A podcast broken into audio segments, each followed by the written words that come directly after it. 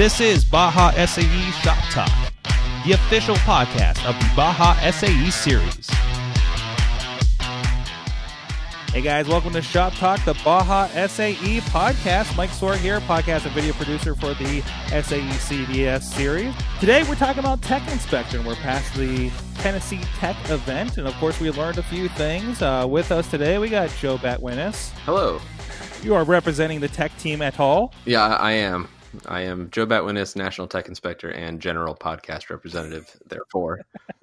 Also on the line with us is Sam Burrill, the University Programs Manager. Hey, how you doing, guys? Glad you're with us. Glad we could get connected here, a uh, little East Coast, West Coast connection here with uh, Joe out west. So, yeah, we are past the first event, and, of course, you do have the bulletin out for everybody to read and what you learned there over on the news feed and on the uh, Baja S A E app, if you guys have, of course, downloaded that on your iPhone or Android devices. Uh, so, Joe, what did we learn in Tennessee? Uh, so we learned a bunch. The The first thing is be be ready for tech. So the most important thing you can do for tech is make sure you've built your car to the latest revision to the rulebook, uh, which is revision C, which was released uh, uh, fairly recently. So make sure you're you've gotten Rev C and you're familiar with what changed there.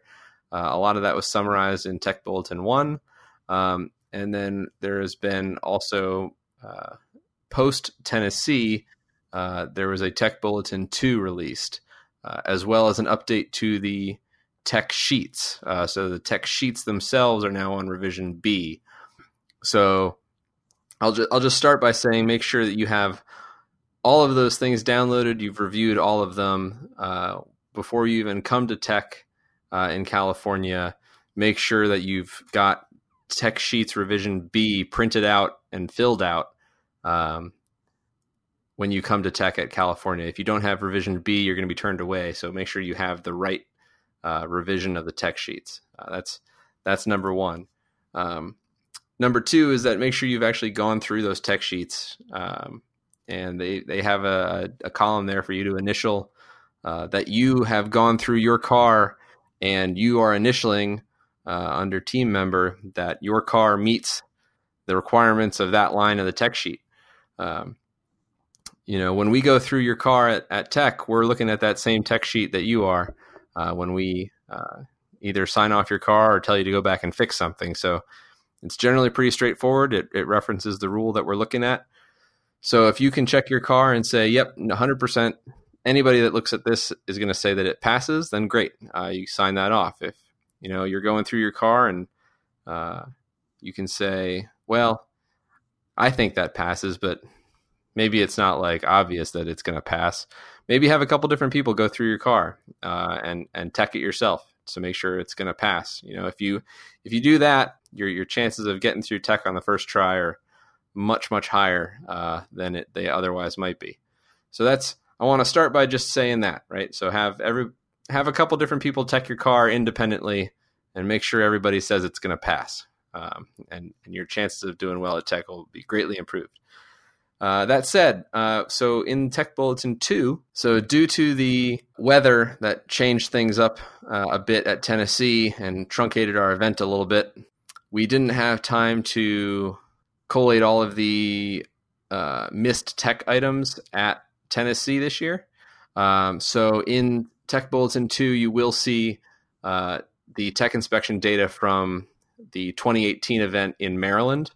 Uh, of what the most commonly missed things were, but there's a lot of uh, repeat offenders on this list, specifically uh, throttle uh, controls. So the throttle lever on the engine, when you push full throttle at the pedal, um, the pedal itself should be making contact with your uh, full throttle stop at the pedal. Uh, that's a that's a rule that you have to have a mechanical stop at the pedal.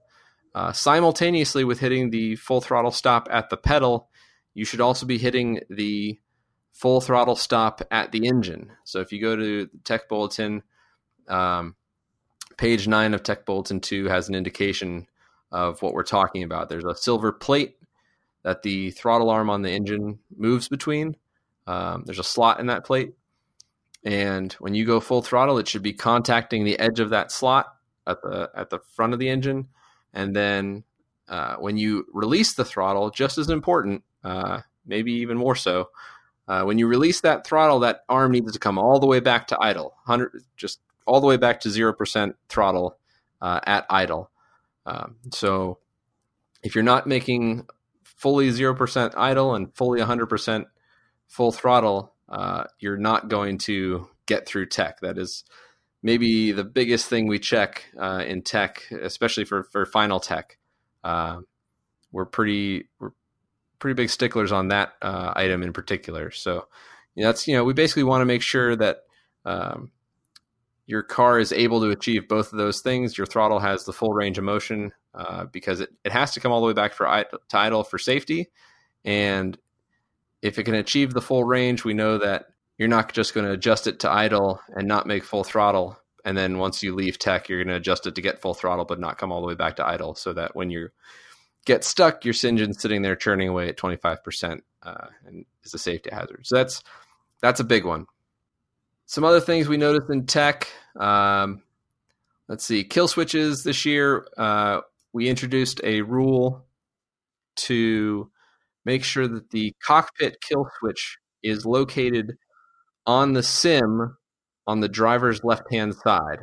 Um So previously, the rule was that that kill switch could be anywhere in the vehicle within reach of the driver. What we decided was that we wanted that cockpit kill switch to be in a standardized or somewhat standardized location. This uh, kind of was the result of noticing that if a car flips on its back um, and is then on fire, um, you can't necessarily get to the kill switch that is on the right hand side of the firewall, aft of the firewall, because it's now uh, up against the ground and the engine's on fire. So what we wanted was a standardized location for that second kill switch, so that uh, the crew approaching the car to extinguish that fire and help the driver uh, knows where the kill switch is going to be, so they can rapidly approach the car and shut the engine down, because that kill switch is in another standardized location. Um, with that, however, uh, we did notice that sometimes teams were locating that kill switch in a location that a fully belted in driver with arm restraints uh, is not actually able to easily actuate that kill switch. So it does need to be on the driver's left-hand side. It does need to be uh, on the sim, but it also needs to be within easy reach of the driver uh, so that they are able to kill the engine while fully belted in with arm restraints. So make sure you're checking that when you are locating that kill switch. I think people are generally noticing the, or have caught up on the bends in the roll cage. So, but just in case, make sure that if you've got a, a bend in a, a roll cage member, there are rules regarding how much it can be bent. And if it's bent more than that, uh, it needs to be supported back to a named point. So make sure you're familiar with the roll cage rules and where extra bracing has to be added. Um, For the splash shields, uh, back around the engine for the gas tanks, um, getting rid of the drip pans last year helped a lot uh, in tech inspection. Uh, that was a big miss area, so that that helped a lot. But we're still we still get misses on the splash shields. So things to note on splash shield: uh, the splash shield must be metallic. Uh, you can't have uh, composite splash shields anymore. Uh, they have to be metallic. They can be pretty thin though, so check the rules on that. They have to be mounted below the uh, secondary member that is holding the fuel tank. Um, and uh, they need to direct any fuel that is spilled basically in the course of a normal refueling operation. So uh, we check it by basically pretending we're going to refuel your car with a bottle of water, gas cap on, but missing the whole way. So we're just going to approach the back of the vehicle with a bottle of water pouring water out. And we're going to go all the way over your fuel tank uh, and past it up to the firewall. And we want to make sure that no water drips down onto the engine. So it's a pretty easy check to do yourself to make sure that it's going to pass. Um, and basically, after we dump all that water on it, we're going to look underneath and make sure there's no water on your engine. It's a pretty simple check. Uh, so do it yourself. Make sure it passes. Uh, common places that teams fail this, uh, the splash shields are not fully sealed up against the firewall, so that when we go past the fuel tank up to the firewall, a whole bunch of water can fall down between the firewall and the engine, and it splashes back onto the engine off the firewall. So make sure it's sealed uh, as required uh, so that it passes that check. Uh, another common miss on splash shields is if the fuel hose passes through the splash shield itself, um, you've introduced a leak point in your splash shield. So that needs to be sealed up. Um, you can try to do it with a grommet. Um, a lot of teams try to do it with just a whole bunch of R T V gooped up on the splash shield. Um, I don't really recommend either of those methods. Uh, the best uh, method for going straight through the splash shield, if you're not going to go around it, is a uh, barbed metallic uh, hose union. So it's a little metallic fitting. You screw you screw it in through a hole, and it has two barbed fittings on either side for the fuel hose to just clamp down onto on either side, and you get a nice uh, leak-proof seal there. This is probably the second biggest miss on splash shields. And then a third area that people miss on splash shields is uh, splash shields that extend beyond the envelope of the roll cage. So the splash shield is considered part of the fuel system, just like the engine, just like the fuel tank, uh, just like the exhaust.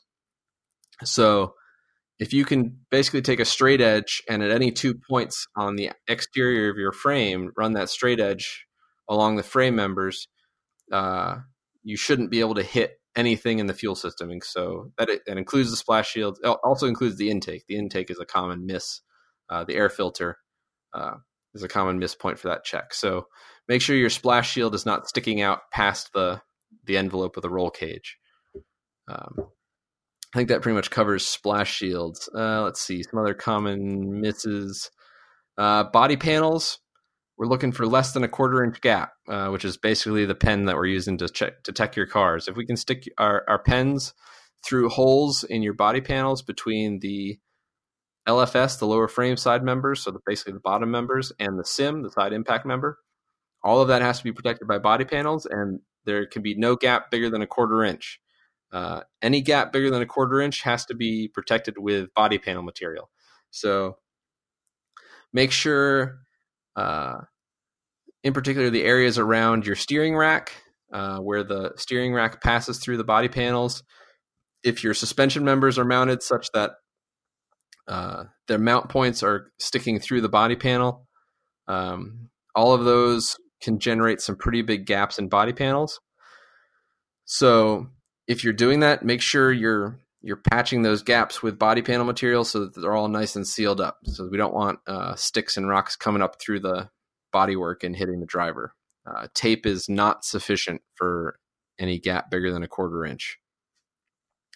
Um, similarly, body panels that are attached with uh, crappy fasteners. Uh, so things like zip ties and Velcro are specifically prohibited in the rules. Uh, however, we've seen some teams starting to go towards uh, really cheap plastic rivets.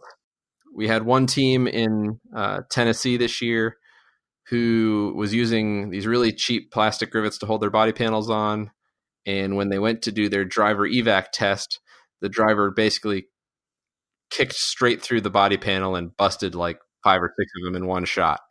Um, so those aren't going to be strong enough. Uh, we made them change them to, to metallic rivets. Um, I would expect a rule change in the future on that, but, uh, so make sure your, your body panels, uh, themselves are tough enough.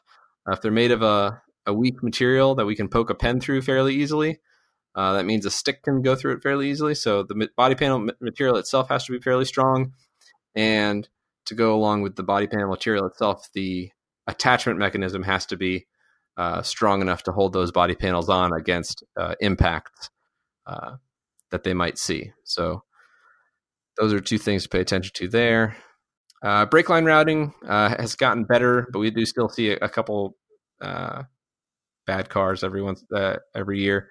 Um, so on your front brake lines, basically make sure that you're routing those brake lines uh, behind your front A-arm whenever possible.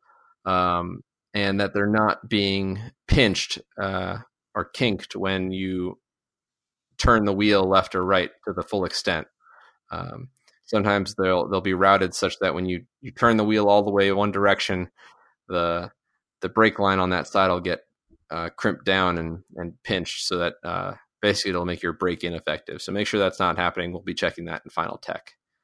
Those are some of the uh, the big uh, the big misses uh, in tech itself. All of those can be mitigated by, you know, just really being diligent diligent about teching your car yourself ahead of time.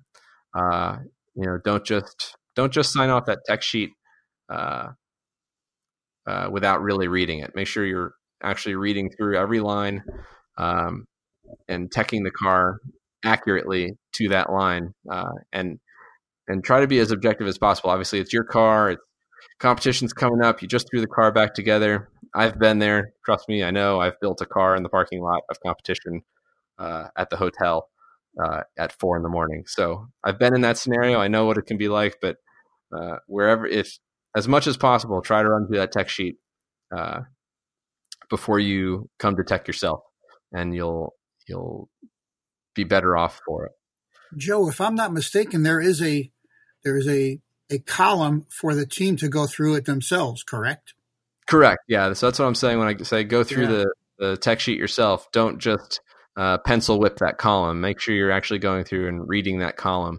Uh, and when you initial it, uh, you know, make sure you're you've you're initialing it because it's correct, not just because you need the tech sheet initialed when you come to us. Because, you know, when we when we fail you for it, it's fairly reasonable to say you signed this off. Why'd you sign it off? Because it's clearly wrong, right? So make sure make sure you've read through it.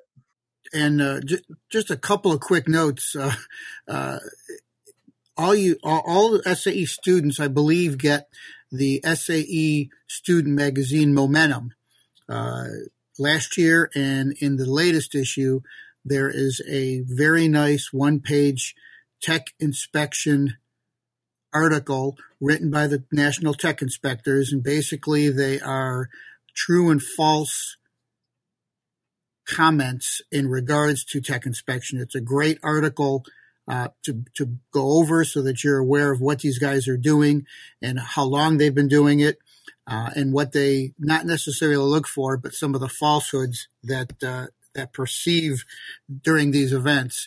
Um, the other article that was written Um, a while back, uh, it was basically what Joe is just describing. You want to plan and be prepared ahead of coming into the competition. The more you do at your facility, uh, the less you do on site, and the better you are to answer questions um, when the tech inspectors ask you why you did this, or hey, this isn't, or what was your What was your intent uh, on this? And, and certainly um, those things will go a long way to help you walk out of that tech inspection area with a happy face. Yeah, for sure. And uh, a couple final things I wanted to, to hit on. Um, the, the other big change we made this year was uh, vehicle numbers. Um, and so we got Tennessee was our first, uh, basically our first data set of the new rules with the new vehicle numbers. Um, and we got a lot of good data out of that. And Tech Bulletin two is full of uh, the good, the bad, and the ugly of uh, Tennessee Tech numbers. Uh, so be sure to take a look at that to see examples of what uh, what to do and what not to do. Uh, basically, for twenty nineteen, uh, we really tightened down on what you're allowed to do for vehicle numbering, because in years past, it's it's been so uh, open that it generates numbers that are basically illegible uh, at any distance uh, when the vehicles are going by, and that makes life hard for Black Flag. It makes life hard for manual lap counters. Uh, it makes hard life hard for towing. So what we did was we standardized the the vehicle numbering. Um, all vehicle numbers must be a minimum of six inches tall. You can only use one of two fonts, either Uh, Century Gothic Bold, which is a, a built-in font to Microsoft Office products. Um, or uh, you can use Highway Gothic, uh, not bold, just Highway Gothic regular, uh, which is a, a font you can download for free. It's the font that's used on all highway signs in the United States. It's a very legible font, which is why we wanted to use it. Um, so you have to use one of those two fonts. Uh, hand-cut numbers of your own design are not going to be accepted. Numbers that are laser cut or something, or three D printed in a font other than those two, are not going to be accepted, even if they're uh, very very clear and legible. The numbers themselves have to be a single color. You can't have uh, some kind of design going on on your on the number themselves. And the background has to be a single color. So, you know, don't put your numbers on a camouflaged background because we're not going to be able to read them. Um, and make sure that the background color highly contrasts with uh, the numbers themselves, right? So if you put blue numbers on a uh, on a black background, they're very hard to read. Also, the background has to extend at least an inch around the numbers in all directions. The numbers themselves have to be have to have an inch of spacing between them, so the kerning between the numbers has to be at least an inch. And the numbers have to be basically horizontal uh, with respect to uh, gravity. So you can't put your numbers at some crazy angle to follow your body panel. Uh, they have to be aligned. So the rules are pretty clear about it. Just make sure that you're adhering to them and you'll be okay. Uh, there's lots of examples, like I said, in the Tech Bulletin of what's not okay. Uh, so take a look at that. Additionally, um, I did go ahead and make uh, three D models of, as of this recording, the Century Gothic numbers. So if you want to just download a pre-made S T L file, if you've got a three D printer or something, you can do that. Um, you can go on, they're on Tinkercad. If you go on Tinkercad and search for B S A E, uh, you can find a number that is in the correct font already, and it's six inches tall and it has two mounting holes in it. With Tinkercad, you can, you can move the mounting holes around. If you want to, you can make a new copy of the number and move the mounting holes around, but, uh, those are available, uh, for free download. If you want to just grab one of those and three D print it, uh, on a three D printer at your school. Well, great uh, job, Joe. That's, that's a good information there. Yeah, I'm going to try to get the, the Highway Gothic ones done, but for for now, the uh, the Century Gothic Bold ones are, are complete and they're available. And then the only other thing is to, again, emphasize that the tech inspectors are not out to get you. Uh, I promise we're not. Um, we are trying to make sure as many cars as possible are entering that endurance event on Sunday. Um We'd like to see a full field. We'd like to see every car that showed up be in that endurance event. So, uh, and as many cars as possible to run the dynamic events on Saturday, because frankly, if every single car passed tech on Friday, which is totally possible, it means that the tech inspectors get to just kick it, relax, and watch the dynamic events uh, on Saturday, uh, which is certainly what we'd rather be doing than teching cars uh, all day Saturday. So, uh, it's in our interest and your interest to make sure your car is, is ready to go uh, to pass tech the first time. We're not we're not looking to fail you, I promise. Sounds good. And there's uh with all that information out there, not a lot of reasons not to pass tech at this point. No, and uh, one more thing I, I should say: uh, if you have any questions about uh, your vehicle and what's legal, what's not, uh, you know, if you've got something on your car that you're you're looking at. When you're going through those tech sheets ahead of time, you're like, you know, I'm not sure this is going to pass tech uh, as it is right now. Um, you know, if you don't, if you're not quite willing to just quick go ahead and change it, uh, feel free to submit a rules question on Baja S A E dot net. Uh, that will come to us, the tech inspectors. We'll look at it.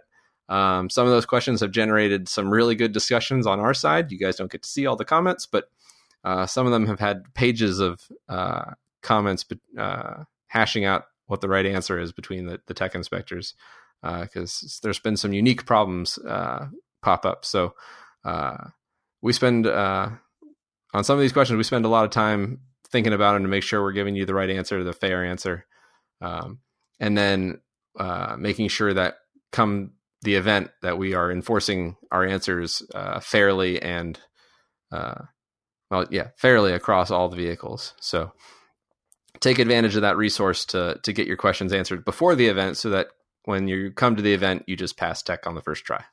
And that's a great point, Joe. Um, on site, you'll hear me. Uh, and if you've been to a competition, uh, if not, you're going to hear it when we're in California. Uh, these volunteers, and, and I'm going to stress the word volunteers, spend hours and hours and days uh, going through Uh, not only the the rules that you send in, and all the planning that takes place so that they can come on site and be ready to, to inspect your car.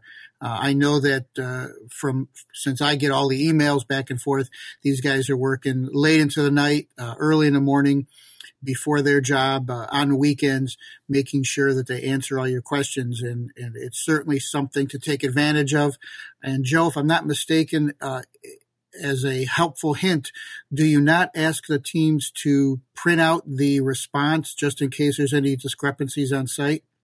Yeah, it's always a good idea to bring a printed copy of the response to your rules question uh, on Baja S A E dot net, uh, just in case there's there's a discrepancy. You know, the person who answered the rules question online might not be your tech inspector in tech. So, uh, however, the person whose name, the person who answered the question online, their name will be on that response. And I've had it happen to me where I was looking at a car and I was like, I don't know if that's okay or not. Let me think about that. And then the team actually produced a piece of paper with my name on it where I said it was okay. So I said, well, I guess it's okay. So yeah, definitely. Uh, it's a good idea to bring that bring that uh, printed out answer along with you to tech inspection, along with all the other required documents. Well, uh, we got all the details. We're heading into Baja, California, and of course, uh, Baja, Rochester, and I, I'm sure we'll learn a few more things uh, in, in California as people start to apply these. Yeah, and I, I'll bump on one more time the uh, on, on this episode of the podcast. Uh, for California, the spark arrestor is required. So you can refer to Tech Bulletin two. It has the details on that. But basically, the one that came with your engine uh, is acceptable for that, but you will not pass uh, Briggs or Tech without a spark arrestor installed for Baja S A E California. Uh, the same does not apply for Rochester, just California. Yep. Special circumstance out there. I think it's not quite as dry as it used to be, but still a concern up there in that area. Yeah, it actually rained today. That was weird. Wow. Well, uh, Joe, thanks again for uh, joining us here and making the connection so we can learn a little bit more so everybody ha- is uh, so that everybody is better informed for uh, the upcoming events. Absolutely. Looking forward to it. All right. And Sam, thanks for connecting too. No problem, guys. Be safe on your travels, and we'll see you out there in Gorman. Thanks for listening to Baja S A E Shop Talk. As always, we want to hear from you, so email baja S A E at S A E dot org. The show notes for this episode, as well as all others, can be found at w w w dot baja S A E dot net slash podcast. Stay safe, and we'll catch you next episode.